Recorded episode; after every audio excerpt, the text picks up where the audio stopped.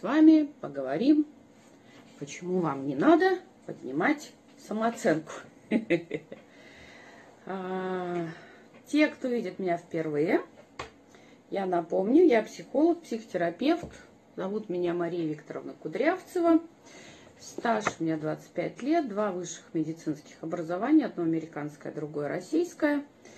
И я считаю, что могу позволить себе в решении проблем своих клиентов практически а, любые психологические проблемы, любые сложности, любой глубины и практически на любые темы, когда мы говорим о психологических проблемах. Вот. И э, вторую неделю, уже третью, я веду с вами разговор о, на тему саморазвития. И очень много, когда говорят о саморазвитии, очень часто говорят о том, что все проблемы из-за низкой самооценки. Вот куда пальцем не ткни, сейчас, значит, история виноваты родители и низкая самооценка. Но практика жизни на самом деле показывает, что не всегда низкая самооценка является проблемой для развития человека, для достижения его результатов. Всем здравствуйте! Рада всех видеть сегодня. Продолжаем мы сегодня тему саморазвития и говорим о том, почему вам не нужно повышать самооценку. И я вообще с самооценкой клиентов не работаю. Почему же? Потому что самооценка – это такой адаптивный механизм у ребенка до 7 лет. То есть ребенок до 3 лет вообще не отделяет себя от матери, то есть он считает себя и мать единым существом. И только в 3 года он отделяет себя от матери и говорит «я сам», появляется самость. И первый кризис самооценки у ребенка происходит в возрасте 7 лет. Почему вот мы в 7 лет идем в школу, отдаем детей в школу, потому что начинается формироваться первые навыки, должны вообще-то э, закладываться критического мышления, самостоятельного мышления. Я боюсь, что сейчас в современной э, в современных условиях это все сильно задерживается, потому что вот буквально Вчера вышли во двор, и я пыталась поздороваться с ребенком наших соседей новых, и девочка просто молчит и на меня смотрит просто там пустыми глазами. Ребенку два года. Вот. И папа ребенка, улыбаясь, счастливый такой, папа говорит, она еще не разговаривает. Я говорю, а сколько же ей лет? Он говорит, два года уже третий. То есть я, сестра моего мужа в три года уже читала. Я там не помню свою историю, но, по крайней мере, мой ребенок точно в три года уже декламировал на память многие стихи. Э, и, ну, точно разговаривал, стихи уже могла запоминать и говорить. Сейчас этого нет, поэтому не знаю, происходят ли возрастные кризисы, как оно должно быть в соответствии с детскими нормативами, но опираюсь на те данные, на которые, ну, по которым я условно училась, и как оно должно быть в норме. Так вот, в норме э, ребенок в 7 лет, ну, у него появляются первые азы критического мышления и первый кризис самооценки. Почему возраст кризиса самооценки? Потому что до этого возраста ребенок а, воспринимает себя оценивает себя по реакции значимых взрослых. То есть папа злится, значит я плохой. Мама плачет, значит я плохой. Одна вот из трагедий, когда родители разводятся, ребенок невольно воспринимает свою вину за этот процесс. То есть родители разводятся, ребенок решает, что он плохой и так далее. То есть а, чтобы, как бы себя не вели взрослые, ребенок оценивает их поведение как свое, э, как результат своего поведения. Отсюда вот эти все истории. Хочу быть хорошей, послушной, адаптивной, чтобы меня не слышали, чтобы меня любили и так далее. А, но по мере взросления человек, когда взрослеет, у него должно развиваться самостоятельное мышление, критическое мышление. Не денежное мышление, а критическое и самостоятельное. Да, как-нибудь проведу эфир, почему вам не надо развивать денежное мышление. Или напишу пост на эту тему. Статья у меня на сайте есть. Сейчас о другом, про самооценку. И таким образом у него должна в идеале появиться опора на себя. На себя. Не на то, как на него смотрят другие люди, не на то, как его оценивают другие люди, а появляется опора на себя. То, что мы можем сказать, назвать э, словом самооценкой, да, то есть я оцениваю себя как, да, и в какой-то мере нам эта самооценка нужна для чего? Для того, чтобы понимать, какие у меня сильные стороны, какие у меня слабые стороны, за какое дело я могу взяться, что мне добавить, чтобы это дело мне было по плечу, от чего мне точно лучше отказаться и не лезть туда. Но обычно это делается не на основе самооценки, а это делается на основе опыта. То есть, например, там учился рисовать, одна картинка не получилась, вторая не получилась, преподаватель дал по, голове линейкой, сказал, тупица, у тебя ничего не получится. Появляется решение какое? Я равно мой результат. У меня плохой рисунок, значит, я тупица. Или я не могу решить задачу, значит, я там глупая. Или вот буквально вчера или позавчера консультировала даму, которая пришла в школу, в первый класс, ничего не поняла, что сказал учитель, может быть, не потому, что непонятливая, а потому что первые впечатления, другие дети, новая обстановка, вообще все новое, да, внимание рассеяно, не усвоила то, что сказал преподаватель, пришла домой, открыла тетрадку, посмотрела в нее, закрыла и приняла решение, что она тупица. То есть, опять же, это вопрос не самооценки, а то, что я называю, мы берем свои результаты, обычно фокус смещается с положительных результатов на неудовлетворяющие, вот, и на основе этого делается заключение о том, какая я личность, да, как личность, кто я, самоидентичность, да, связывается с результатами. И на программе «Гармоничная личность» я даю такой один из любимых моих инструментов, а, который переводит любой опыт в уроки и который позволяет отлепить себя от результата. То есть, что сказать себе, со мной все в порядке, у меня есть неудовлетворяющий меня результат, мне надо понять, что я сделала неправильно, что было в этом поведении, выборе, решении, действиях ошибочного и изменить порядок действий. Может быть, порядок действий, может быть, другие действия, да, вот, то есть понять технологию достижения нужного результата, что изменить. А для этого нужна да, рефлексия. Мы с вами говорили еще а, на эфире, когда тебе не нужно идти к психологу, если у тебя нормально работает рефлексия. Ты можешь посмотреть на, на, на результат своих действий, на предпринятые действия и понять, что ты делаешь не так и что нужно изменить. Это отношение к своим ошибкам, когда ты понимаешь, что у тебя нет ошибок, пока ты не сделал действие и не получил результат, ты не можешь сказать, правильно это действие или неправильное. Ты можешь сказать, действие это неправильное или правильное, не, пред, не сама, самостоятельно не делая этого, только если ты получил этот опыт в примере других людей. Да? То есть вот вся, очень часто классическую литературу читают неправильно. Классическая литература, она не о том, как надо себя вести. Классическая литература, она о том, как себя не надо вести.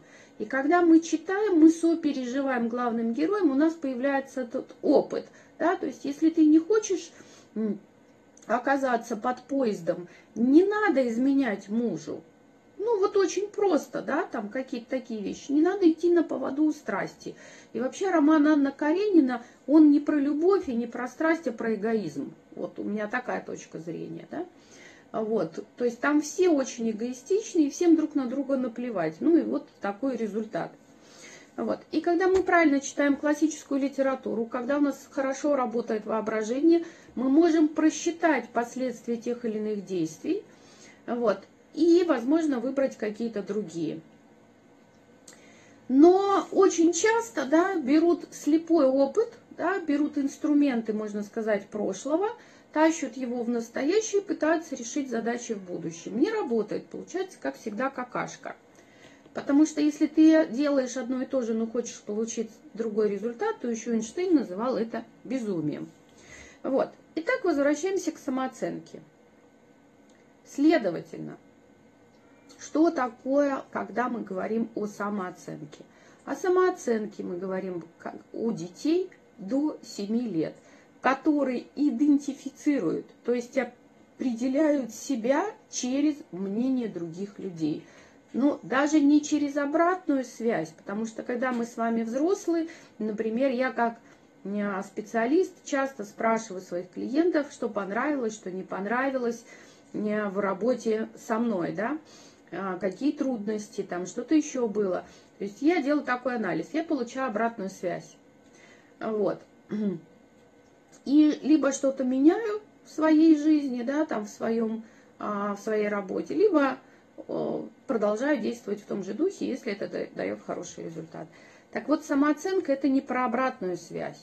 Это как раз про то, что я идентифицирую себя с мнением других людей. А потом, когда уже вроде и мнение других людей не, должно не влиять на вас, а личность еще застряла в инфантилизме, то есть в детских моделях поведения, то вот это мнение других людей обо мне, оно превалирует. Хотя, в принципе, должен был пройти подростковый возраст, когда как раз мнение значимого взрослого становится неважным. Да, происходит деидеализация родителей, когда а, подросток как бы сбрасывает значимых людей с пьедестала, начинает ориентироваться на сверстников. Вот как раз на обратную связь, на то, как он встраивается в социальную структуру или не встраивается. Вот. И Поэтому то, что люди часто называют самооценкой, это ни к самооценке не имеет никакого отношения, а является самоидентичностью через результаты своей жизни. Опять же, очень часто, когда мы оцениваем свою жизнь, мы выбираем не свои успехи, не свои достижения, не благодарность за то, что у нас есть, а как раз сравниваем себя с другими людьми, видим, что у других лучше и обесцениваем. То есть даже если у вас есть результаты, вы их на фоне успехов других людей очень часто обесцениваете. Ну, условно, там у вас трехкомнатная квартира а, в хорошем доме, в хорошем месте, а у вашей подруги а, дом на Рублевке. И поэтому по сравнению с ней вы говорите, я вообще неудачница – у нее дом на Рублевке, а у меня просто трехкомнатная квартира. Понятно, да, как этот работает механизм? Вот. А мы обесцениваем очень часто своих партнеров, потому что вот а, Кате муж подарил норковую шубу, а мне муж не подарил норковую шубу. Значит, у Кати муж хороший, а у меня плохой. Вот как-то так это работает. И это опять не самооценка. Да? Это тогда зависть, сравнение, обесценивание. И вот то, что мы с вами говорили уже в каком-то посте, три О, которые говорят о дисфункциональных отношениях. Ожидание, да, то есть идеальный какой-то образ, а потом, значит, оценка, и реальный человек, и реальная жизнь всегда проигрывает идеалу. Особенно если вы хотите достичь какого-то статуса, там, какой-то жизни, какого-то уровня, там, переехать в какое-то место, то это надо просто ставить цель и прописывать к ней шаги.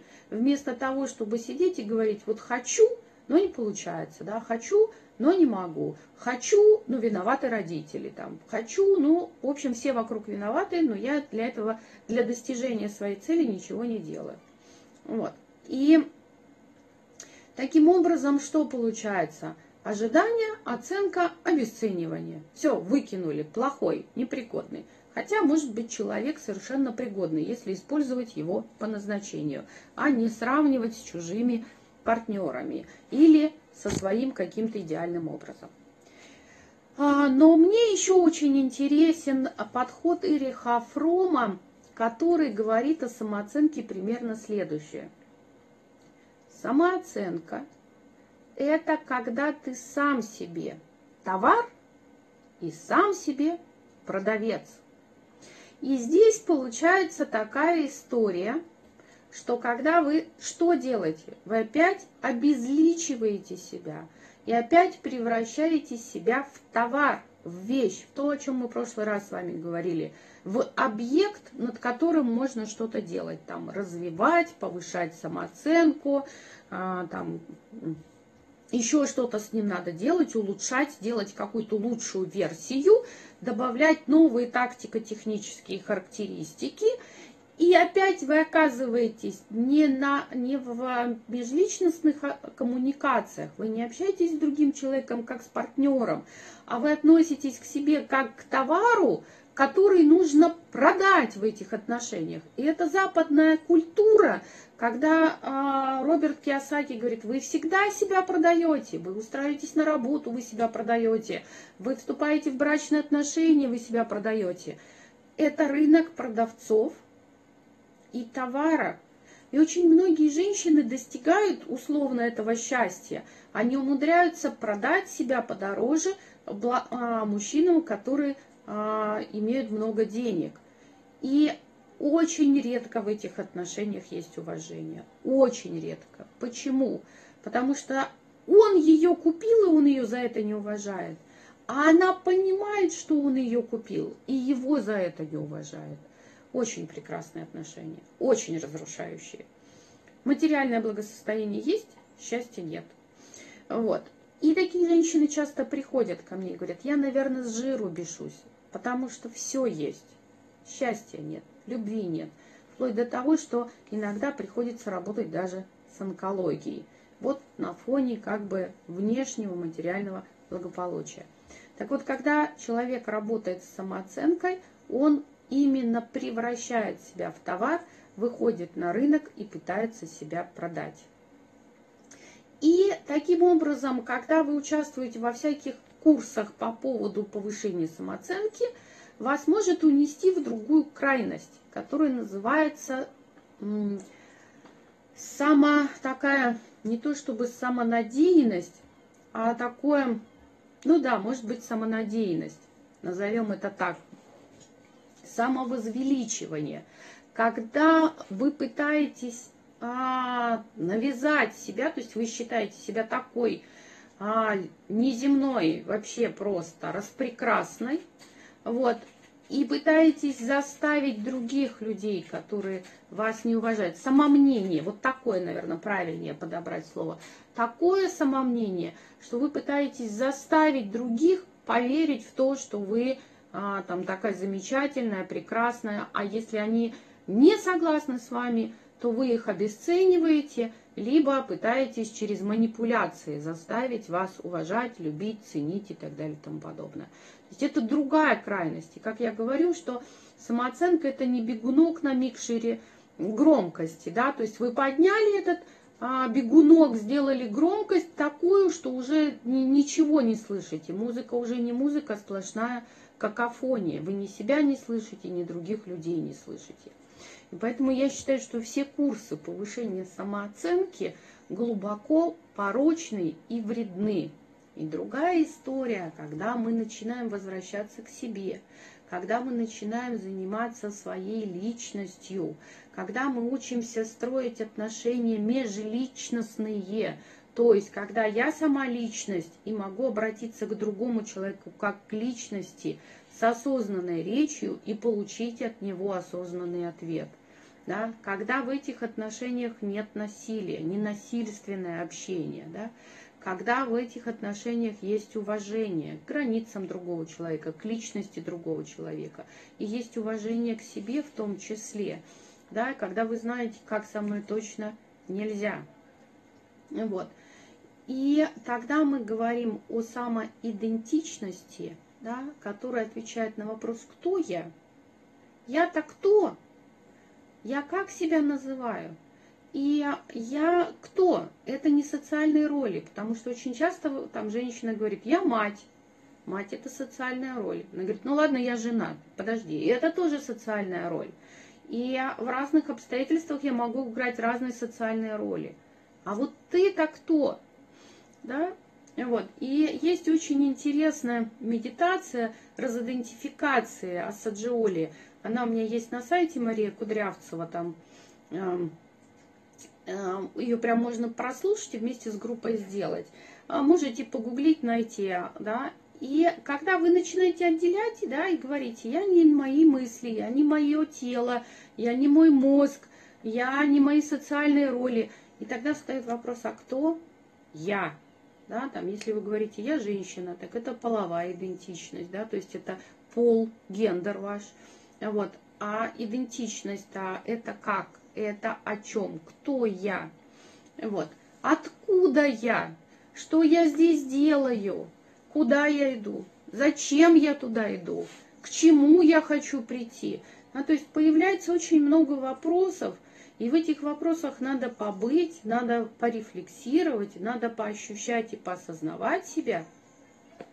Это один аспект, а другой аспект, да, это когда мы говорим о ценности, о личном достоинстве и об ощущении своей собственной ценности. У меня на аккаунте есть медитация «Я Роза». Наверное, на другом аккаунте – который называется Юмы Ривел. А там есть а, на ИГТВ а, медитация Роза, которая как раз повышает вот это ощущение своей ценности. Она называется, конечно, на повышение самооценки, потому что принято, да, так это называть. Но это ощущение и право быть собой, вот, а, понимать, что вам даны все права по факту вашего рождения, что с вами все в порядке, не надо делать лучшую версию себя. Нужно понять, кто я, что я, ответить себе на эти вопросы, откуда я иду, зачем я иду, чего я хочу достичь, почему я этого хочу достичь, мне это зачем все. Понимаете? И вот тогда мы будем говорить о другом, да, об идентичности и самоценности. А повышать самооценку – это вредно. Поверьте, мне, потому что ко мне приходят и женщины, и мужчины, которые проходили эти тренинги самоценности, и а, в итоге говорят о нестабильности самооценки, о проблемах, которые возникли в отношениях, да, и вот все эти вопросы, конечно, закрывает программа «Гармоничная личность». Вот а, что еще, да, сюда же к самооценке очень часто а, добавляют э, какой-нибудь курс уверенная я там, уверенности в себе. А, я, честно говоря, не понимаю, как без структуры создать уверенность в себе, потому что уверенность в себе, оторванная от всего остального, быть не может. Потому что сначала есть вера и доверие вообще миру, что жизни, что она на моей стороне, что она работает как надо, что это не какой-то крест, не какая-то судьба, а что с жизнью все в порядке, она работает, и она на моей стороне.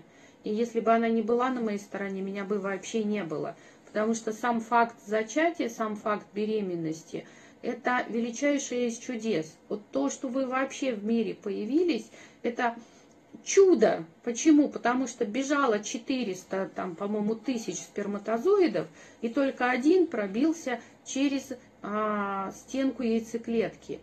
И вы появились, но не появилось 399 тысяч других личностей. Вы выиграли, а, там, не знаю, сорвали джекпот просто. И поэтому жизнь, она всегда работает на вас, если вы не начинаете работать против себя. Потому что сколько я работаю, люди сами дисциплинированно создают себе проблемы. Ну вот сегодня отвечала на письмо одной из женщин, которая находится в разрушающих отношениях. Мужчина даже хотел уйти, им плохо обоим, но она его не отпускает, она за него цепляется и остается в отношениях, которые ее разрушают.